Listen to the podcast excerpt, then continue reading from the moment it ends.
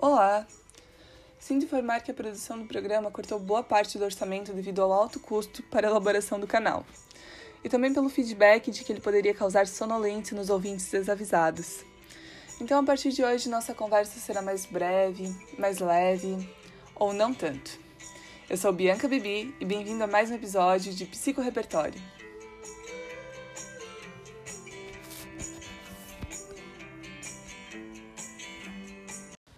Hoje falaremos sobre mais uma contribuição que Sigmund Freud trouxe para o campo da psicanálise.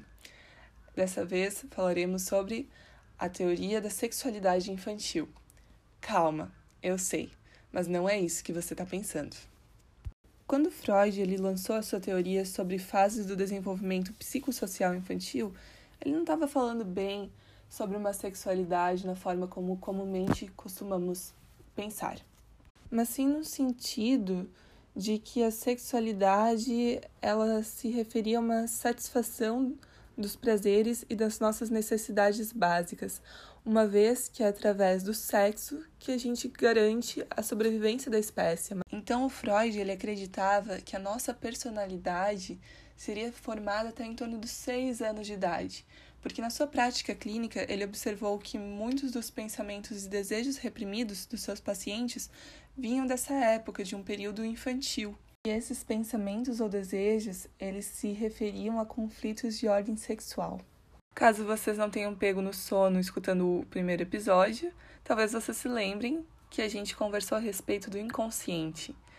Então, Freud acreditava que essas marcas profundas deixadas pelas nossas experiências infantis é que definiriam se iríamos nos tornar adultos saudáveis ou não, e isso dependeria muito da criança passar por uma sucessão de fases e concluí-las com êxito.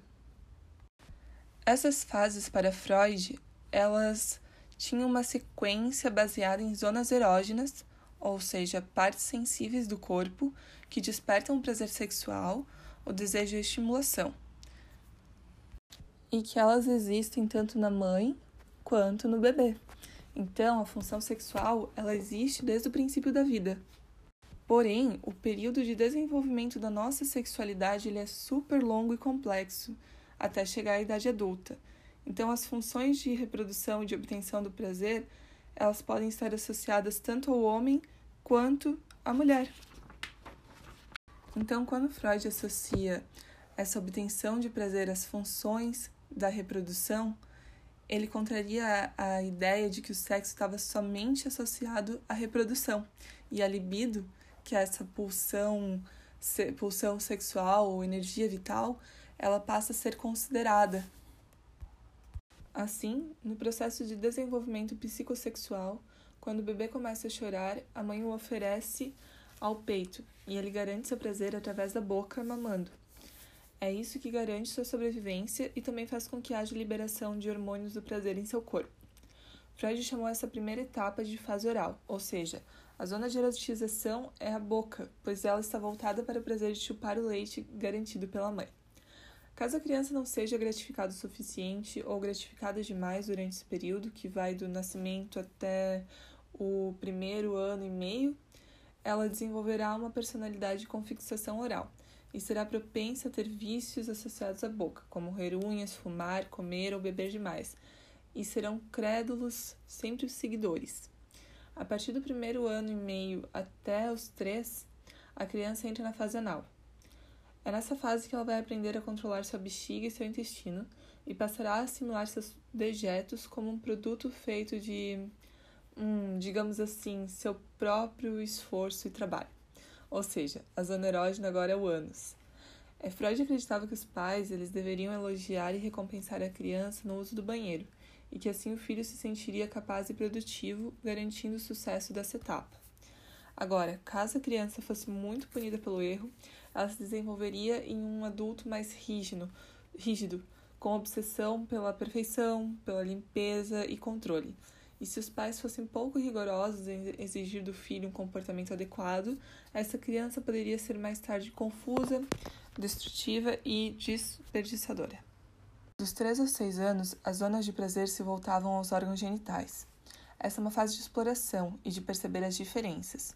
o menino vai notar que entre as pernas existe algo a mais, e a menina, na visão de Freud, algo que falta entre elas. Ele até vai sugerir que a menina tem inveja do pênis. Essa é sua visão fálica. É aqui que surge o famoso complexo de Édipo, que é quando o menino desenvolve um desejo sexual inconsciente pela mãe. Mais uma vez, o inconsciente, sempre ele. Ao desejar a mãe, o pai se torna um rival de sua atenção, e isso fará com que ele busque imitar seu pai para conquistar a mãe, o escolhendo como modelo de comportamento e passando a internalizar regras e normas impostas pela autoridade paterna.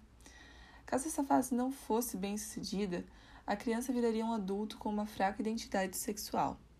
Então, a partir dos seis anos até a puberdade, esses impulsos sexuais são reprimidos, e essa tal de energia sexual vai para outras trocas sociais e intelectuais.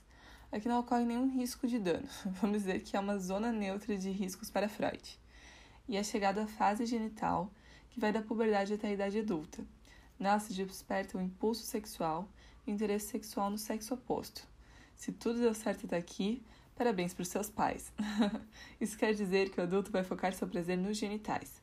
Ele abandona esse desejo pela mãe e passa a se relacionar com outras pessoas e descobrir a riqueza do mundo social e cultural no qual está inserido.